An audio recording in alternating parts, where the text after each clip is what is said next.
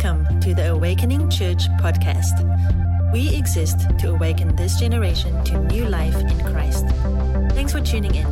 To find out more, go to awakeningchurch.com. For those of you who haven't been around, I just want to let you know we are preaching through the Sermon on the Mount right now in the book of Matthew. And I'm just going to give us a little recap of kind of where we've been. We've been preaching since January through the Sermon on the Mount. And this is a sermon where Jesus is teaching his disciples and some of his followers about what it looks like to follow him and live in God's kingdom.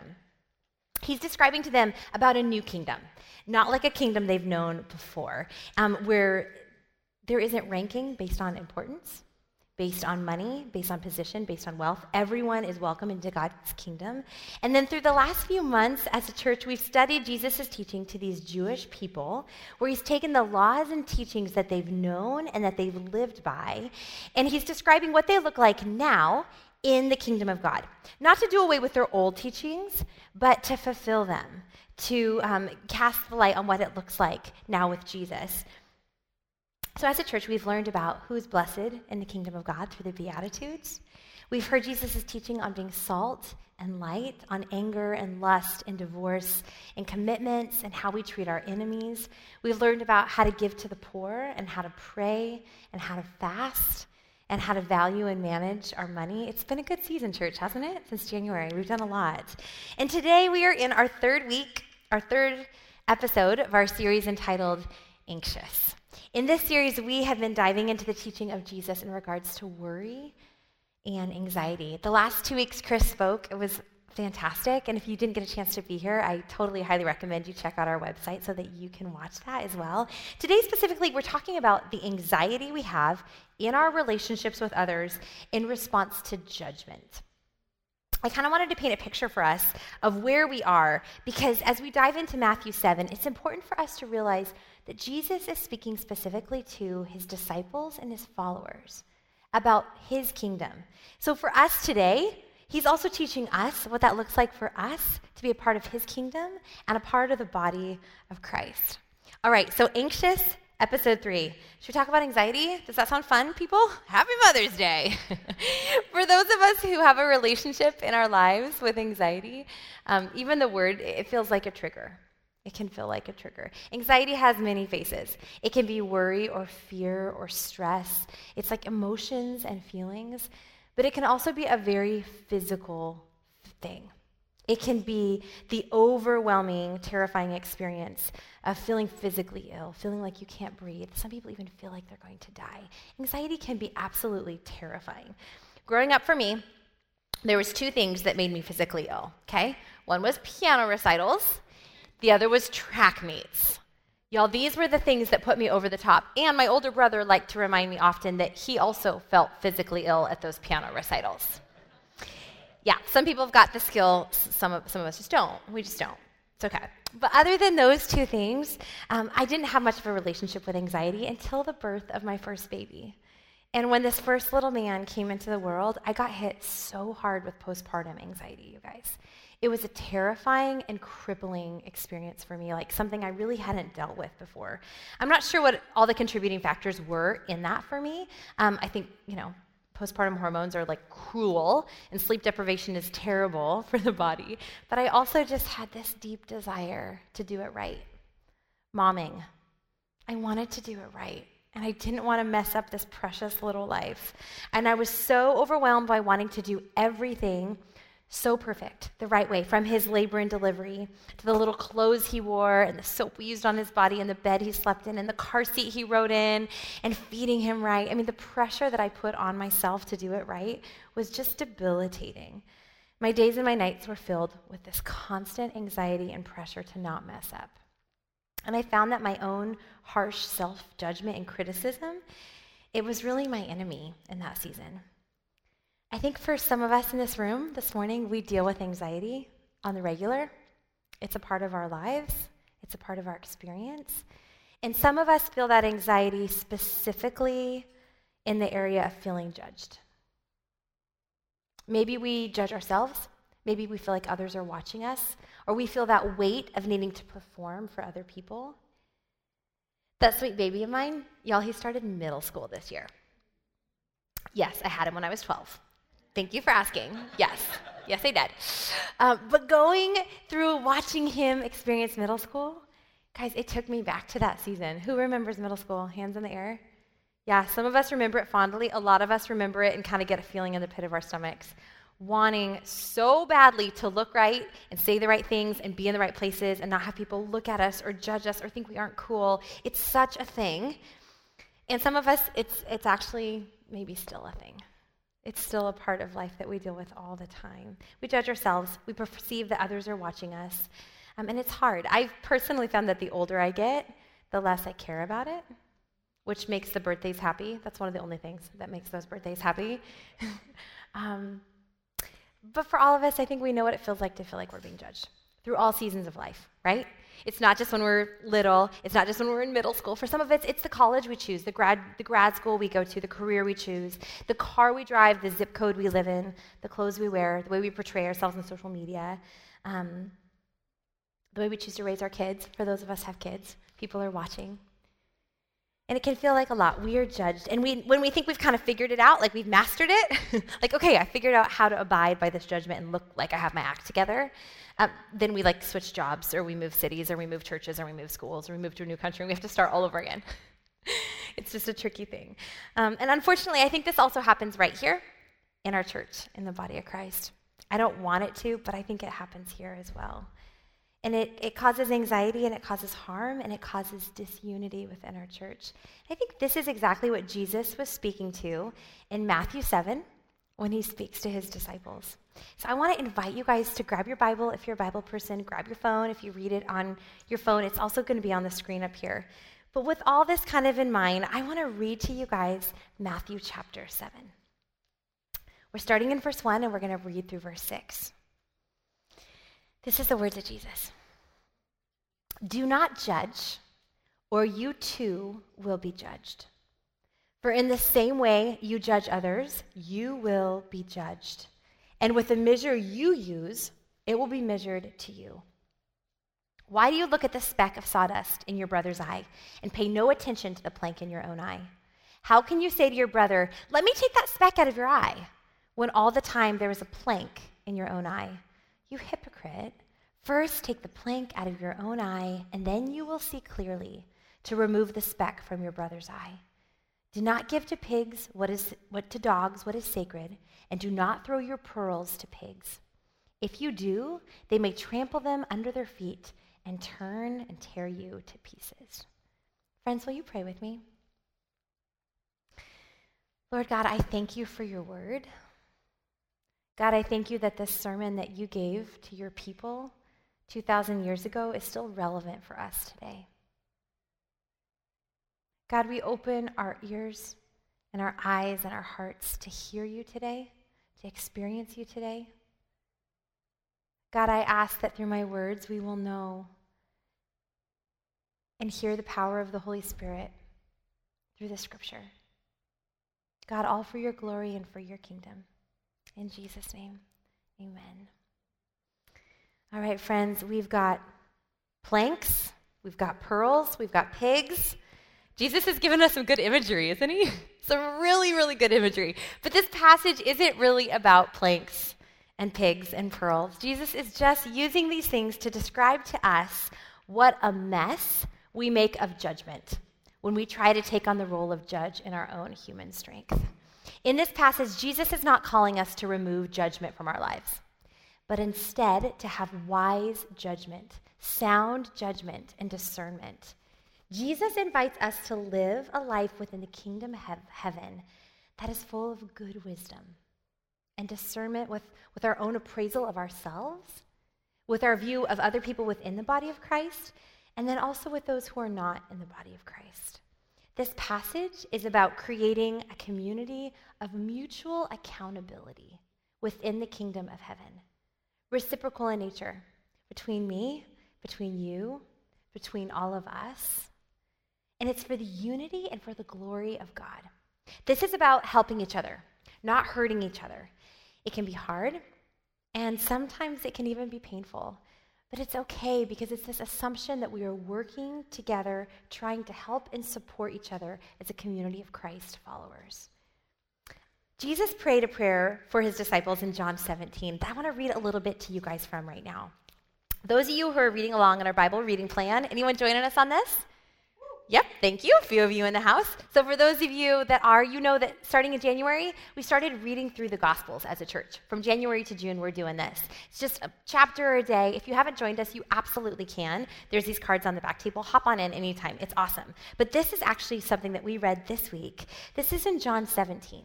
And this is Jesus' prayer to his Father for his disciples. This is what he says My prayer is not for them alone. I pray also for those who will believe in me through their message, that all of them may be one, Father, just as you are in me and I am in you. May they also be in us, so that the world may believe that you have sent me. I have given them the glory that you gave me, and that they may be one as we are one, I and them, and you and me, so that they may be brought to complete unity. And then the world will know that you sent me and have loved them even as you have loved me. Jesus is praying for unity within the body of Christ. Jesus desires his people to be united, just as he is with his Father. And he says that this is how the world will know him and know that he loves them through that unity. Judgment within any community can have pretty disastrous effects. It doesn't tend to breed or develop unity. Instead, it breeds conflict, anxiety, fear, even withdrawal. But Jesus is telling us something different here. In this passage, he's teaching us that wise judgment of self and others, that it will unify and strengthen us and further his kingdom. And, church, what is at stake? If we don't listen to the words of Jesus, if we don't abide by his teaching on judgment, what is it that is at stake? It's our unity. It's our unity as the body of Christ and the testimony that then we have of Jesus. The very thing that Jesus prayed for is at stake. Friends, I think this is really important and we need to pay attention. I want us to dive into this passage and take a closer look together. As we dive into the words of Jesus, we're going to differentiate between how we, in our own strength, tend to judge and what Jesus, with all power and authority from God, teaches us about wise judgment within the kingdom of God. So let's go back to Matthew 7. We're going to start in verse 1 and 2 and kind of pick them apart a little bit, okay? So, verse 1 tells us, Do not judge, or you too will be judged. For in the same way you judge others, you will be judged, and with the measure you use, it will be measured to you. I think Jesus is he's pretty clear here, isn't he? He's pretty clear. The word judge also means condemn. He's saying, do not condemn or you will be condemned. Because, see, to judge is to take on the role of God as judge and to think that you are worthy or have the right to stand in judgment over someone else, in judgment over their heart, over their actions. I think Jesus is speaking to his disciples here, I think this is what he's telling them. He's saying, okay, just because I called you, you were chosen to follow me. You have left behind your families, your jobs, and you followed me. And just because you're going to do really powerful things in my name, you're going to do miracles and heal people and raise people from the dead, even though all of that is true, it doesn't put you in the position where you get to take a judgmental attitude towards others. He's just reminding them, you're not God. And then Jesus goes on in Matthew 7 2 to say it this way For in the same way that you judge others, you will be judged. And with the measure that you use, it will be used to you. Here's how we tend to judge, I think, in our own human strength, okay? I think we tend to hold others to a higher standard than we hold ourselves. Let me explain. I got a couple examples here. The first one is going to be road rage. Road rage, anyone? Another happy topic on this Mother's Day? Here's what I think we do. Here's what I do. Okay, self confession. Here's what I do. You're driving down the freeway, there's traffic, you're late for whatever, right? All of a sudden, a car cuts you off, you slam on your brakes, you almost plow into the back of their car, but you don't. How do you feel? Angry. Angry. How dare they? That was so selfish. What a jerk. I mean, you're just, oh, you get irate about the whole thing. And, you know, it, it, it's not okay. But what maybe you just forgot is that a couple minutes ago when you were changing lanes, remember, You were changing lanes. You, you thought you checked your blind spot, but did ya? But did ya? And then another car slams on their brakes and they lay on their horn and they're angry at you. But what we do is we, we kind of forget. We have like a memory lapse of our own mistakes because we knew our intentions, right? It was an accident. Oh, I'm sorry, I didn't mean to. Accident. Don't get so mad, man. It was just an accident, right? But then when someone else does it, we're just like, oh, we don't assume it was their accident. I think that's one of the ways that we hold other people to higher standards than we hold ourselves to. Another way is sibling rivalry. Anyone in the room have siblings, brothers and sisters? Anyone? Yep. Yep, all age. Sibling rivalry, it kind of continues through life sometimes. Um, I have three children, as I mentioned, so there's a lot of disunity in our home about all the things. And here's what I think it looks like with sibling rivalry it's my daughter, Precious, she's six, so, so cute, full of life and drama. She will run in, Mom! Ah! My brother hit me, kicked me, pushed me, looked at me breathed at me. Yeah, there's even been like a, he was thinking of me. I could tell. Like, you know, like there's there's something, something. And being the mother that I am, full of compassion and kindness at all times, get in here, right? That's the call to the older brothers, right? Why did you push her? We don't use our hands to harm people. Mom, she kicked me in the stomach first, right? But did she mention that when she came? No, no, no, no, no, no. I think it's exactly it's what we do. We kind of like we see other people's mistakes, but we don't actually see what we're doing. We tend to assume the worst in others. We judge their hearts, their actions, their motives. We even magnify their mistakes, but at the same time, we kind of excuse our own faults, kind of claim our own innocence. These examples, they're a little silly. They're a little light. But the truth of it is, the same thing happens in our view and judgment of people all the time. And it causes really disastrous things. It causes disastrous things here in our church, between churches, between religions, between people groups. I think it causes destruction and pain and even war. I mean, we're talking relationally, but also globally. If you look through the history of our world, right? We have an inflated self importance, as if to say, I am the star of this movie, and all these extras are just getting in my way. But Jesus says, Do not judge, or you too will be judged. For in the same way that you judge others, you will be judged. And with the measure that you use, it will be measured to you.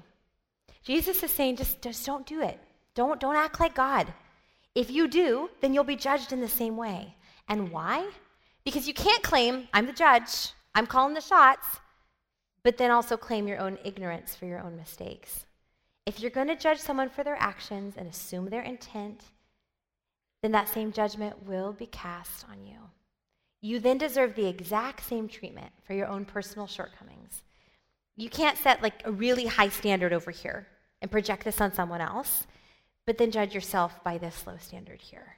Jesus says, "No, let's just let's just keep the bar the same. Just right here.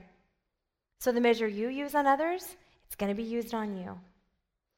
Friends, by judging and condemning our brothers and sisters, we're inviting a very frightening judgment on our heads, aren't we? If I'm going to be judged by this standard I judge others, then I need grace and I need forgiveness and I need to learn to have wise judgment. Remember, in this passage in Matthew 7, Jesus is not calling us to remove all judgment from our lives but instead to have wise judgment. Okay, so how? How do we do this? Well, luckily, Jesus gives us an example in verses 3 through 5. Here's what he tells us He says, Why do you look at the speck of sawdust in your brother's eye and pay no attention to the plank in your own eye? How can you say to your brother, Come here, let me take that speck out of your eye for you, when all the time there's a plank in your own eye? You hypocrite. First, you have to remove the plank from your own eye, and then you can remove the speck. Okay, so we have a speck, we have a plank. Let's compare a little bit. This speck can be, um, you know, any foreign matter, anything that doesn't really belong there. Maybe some dust, maybe a twig, maybe some fiber, maybe pollen. Any allergy people in the room? Yes, the pollen Californians, this is a thing. Maybe it's even just like an eyelash, it's something small. Jesus is comparing that to a plank. I want you to think like the beam of a building, like a, like a log cabin. You know the log cabin with the log that goes through the top that like everything's attached to? This is the vision Jesus is giving us. I like to think of it as like a telephone pole, perhaps. Can you guys all get like a vision of a telephone pole or an electrical pole? Okay, that's what Jesus is saying. And here it is. Visualize this, friends. It's sticking out of your eye. Huge, 20 foot pole sticking, here it is, out of your eye, okay? So obviously you can't see well, right? Your vision is going to be slightly impaired because of this. Um, anyone that looks at you can see the plank. It's not like you can hide this. It's not like, oh, what's wrong with, oh, they got a plank out of their face. Like, the, the people can see this. And your life is going to be very altered by this plank. You're not living your best life. This is not a best life situation here. And then compare that to like your brother or sister, right? Like a tiny little speck. Their eyes like a little irritated. I don't know, maybe they just need some eye drops. They might just need some eye drops? And here you are, immobilized by the huge log sticking out of your face, trying to get this something out of their eye. But all the while, like your log is smacking them down and knocking them over. Like this, it doesn't work, right? It's ridiculous. Jesus is painting this picture to show us just how ridiculous it is when we take on the role of judge and of God. It's useless and it's ineffective. Friends, without wise judgment, we can spot the tiniest speck from a mile away. We can point out someone else's speck to try to draw attention away from the ginormous plank coming out of our face. We're quicker to offer help to remove someone else's speck than to deal with and acknowledge our own plank, our own sin. And friends, it's just a waste. I mean, what a waste. Our critical judgment uses up so much time, so much energy, the conversations and the gossip. I mean, it's just, it's brutal and it's destructive and it breaks down our unity in the body of Christ. In this passage, Jesus is not telling us that there isn't judgment. He isn't saying, oh, you just, you do you, go find your personal truth. It's not what he's saying. He's not denying that there is a plank and that there is a speck. And he's also not asking us to turn a blind eye. He's not calling us to remove all judgment, but instead to have good judgment and wise judgment. So, how do we do it? Verse 5 is very specific. Jesus tells us first, take the plank out of your own eye, and then you will see clearly to remove the speck from your brother's eye. That's how we do it. So, how do we remove the plank? I believe it's surrender. It's when we surrender our life to God. When we allow the Spirit of God to convict us of our planks. When we repent. When we ask for forgiveness. When we allow the Lord to remove our planks and to heal our hearts. And only then, only then, from our place of healing and forgiveness and wholeness, then we have the clarity, we have the humility, and we have the grace to see the speck for what it actually really is and to love and help remove it from our brother or sister's eye. I think there's also something here to be said about having wise self judgment, like a healthy self appraisal. Some of us have this inner harsh critic it's a voice of a liar, constantly trying to tear us down. And it needs to be shut down. Some of us tend to wallow in the shame of having had a plank in our eye. And although we've been forgiven and set free and redeemed, we just can't forgive ourselves. We can't move past the shame. And if we don't move forward, we aren't able to help others within the body of Christ. I think a beautiful picture of this, friends, is the recovery community. I think of AA and Celebrate Recovery, other, other recovery groups like this, they're doing it so right. A sponsor walks the road of recovery with someone living in addiction, not from a place of judgment, but from a place of full understanding, having experienced the pain and the destruction, but living on the other side, living in the hope. I think this is exactly what Jesus is calling us to a life in recovery from sin, walking alongside others. There is great power in sharing our sin and our pain and our story of God's redemption and victory with other people suffering from exactly the same thing. Um, when I was in college, I waited tables for years, actually, high school and college. And there were these two men that would come into the restaurant I worked at at lunch. Maybe they came, I don't know, weekly or monthly, somewhat regularly.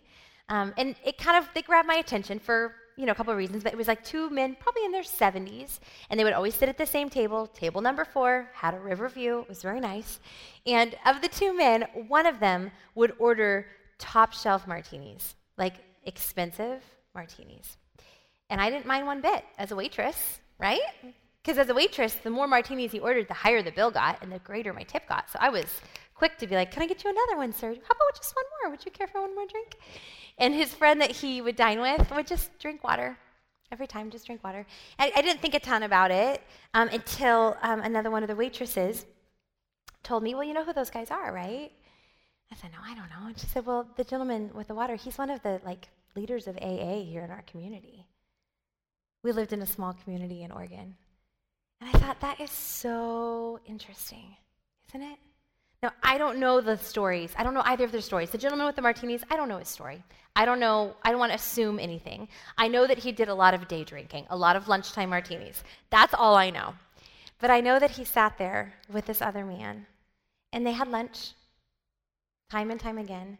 And this other man, I don't think he cast judgment on him.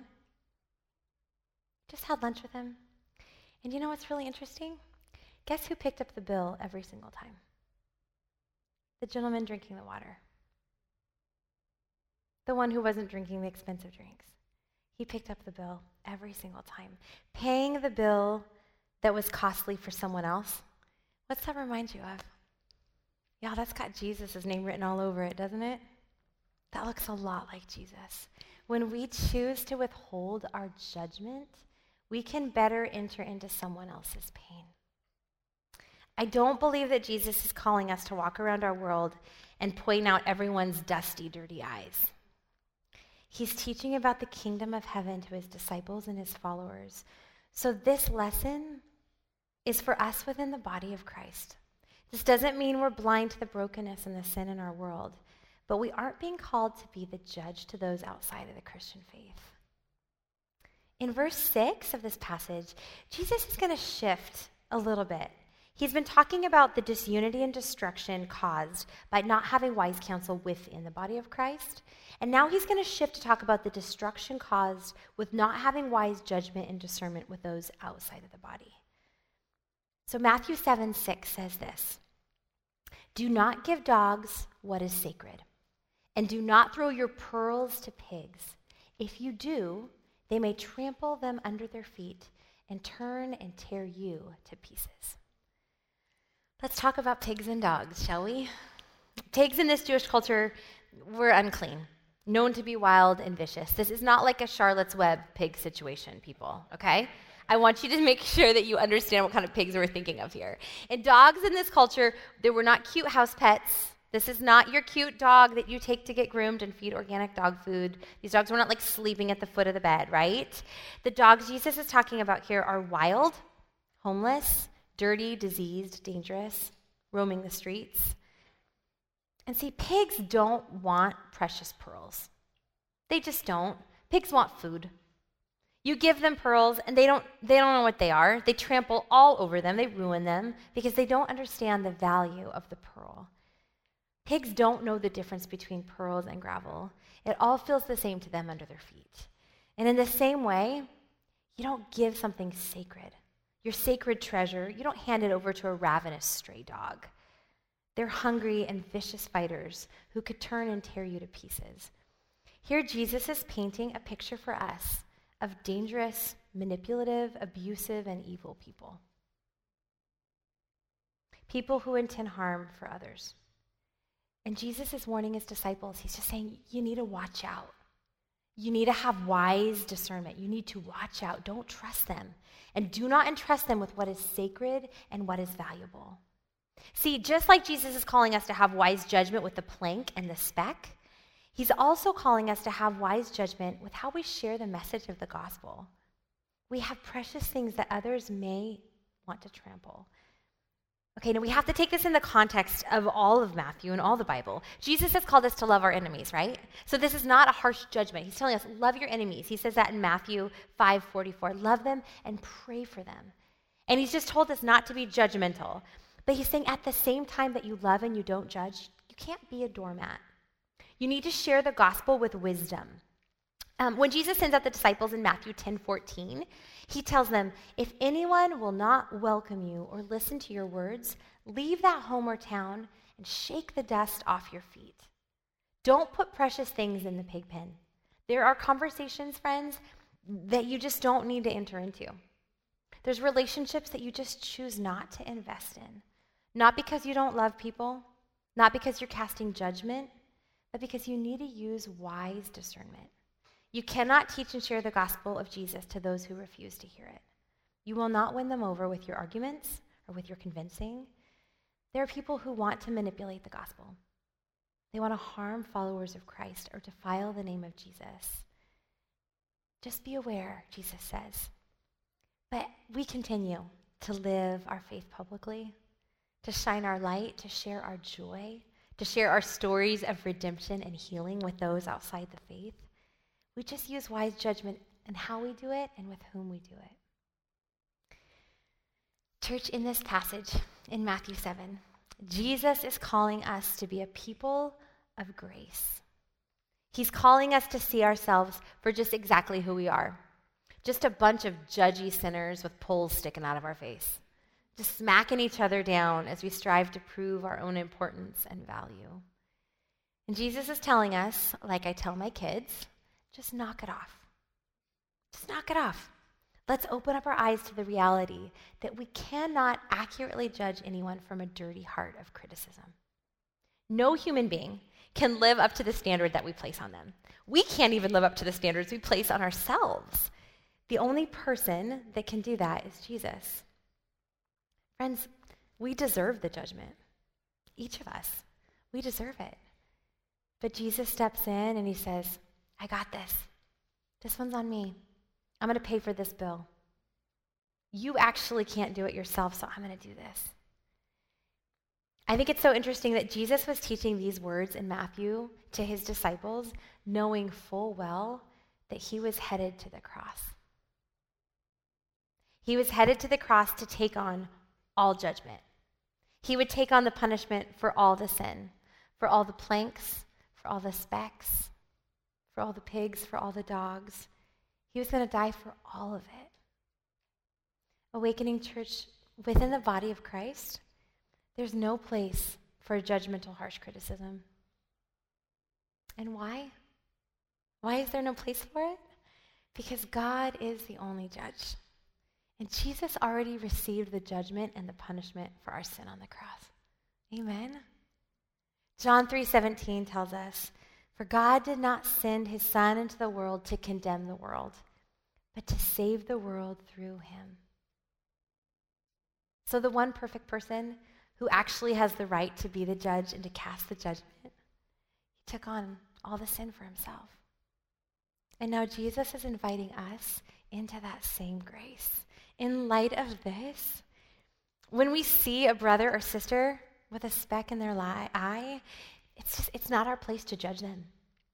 Jesus already paid for the judgment on the cross, and they're already forgiven. They're already redeemed.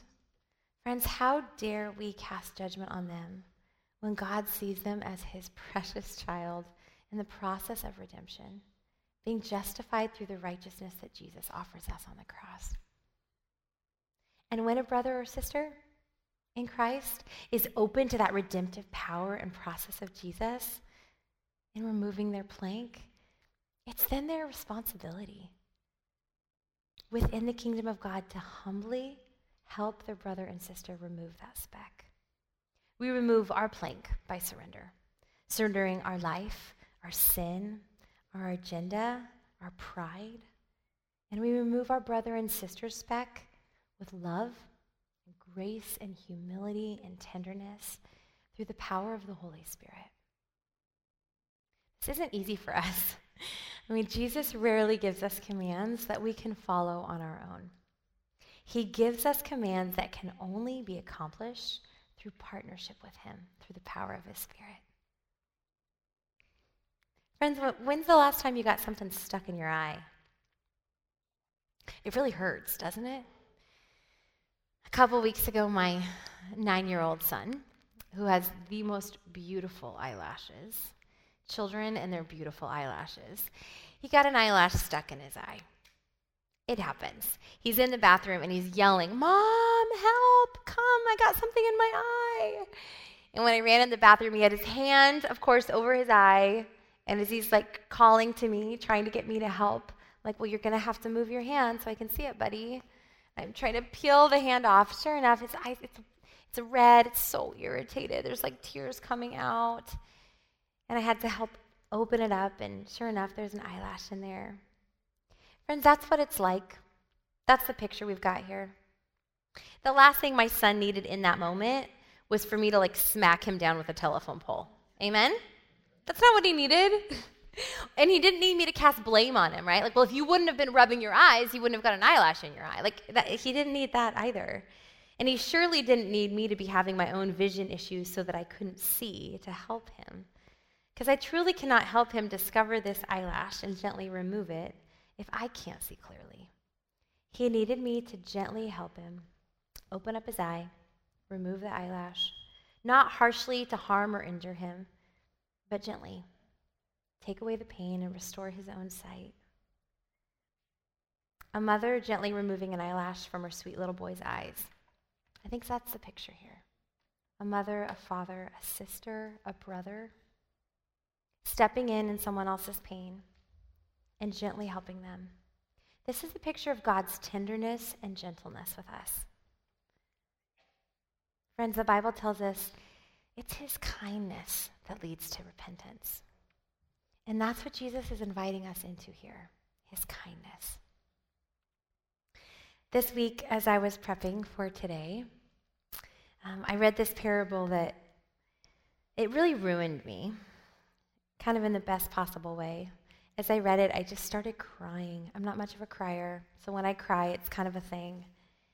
But it, um, it really got my attention. And I, I want to read it to us now, knowing that for all of us, this parable is deeply freeing as we're reminded of the heart of God and the beauty of the life that He's offered us in His kingdom. I want to read this over you. I invite you to just close your eyes, listen, See if you can get the imagery in your mind. To some who were confident of their own righteousness and looked down on everyone else, Jesus told this parable. Two men went up to the temple to pray one a Pharisee, and the other a tax collector. And the Pharisee stood by himself and prayed, God, I thank you that I am not like others. I thank you I'm not like robbers and evildoers and adulterers, or even like this tax collector.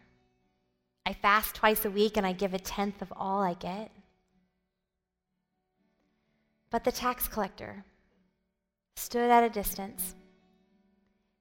He would not even look up to heaven, but instead he beat his breast and said, God, have mercy on me, a sinner.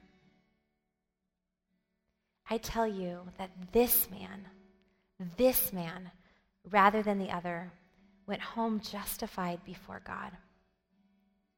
For all those who exalt themselves will be humbled, and those who humble themselves, they will be exalted.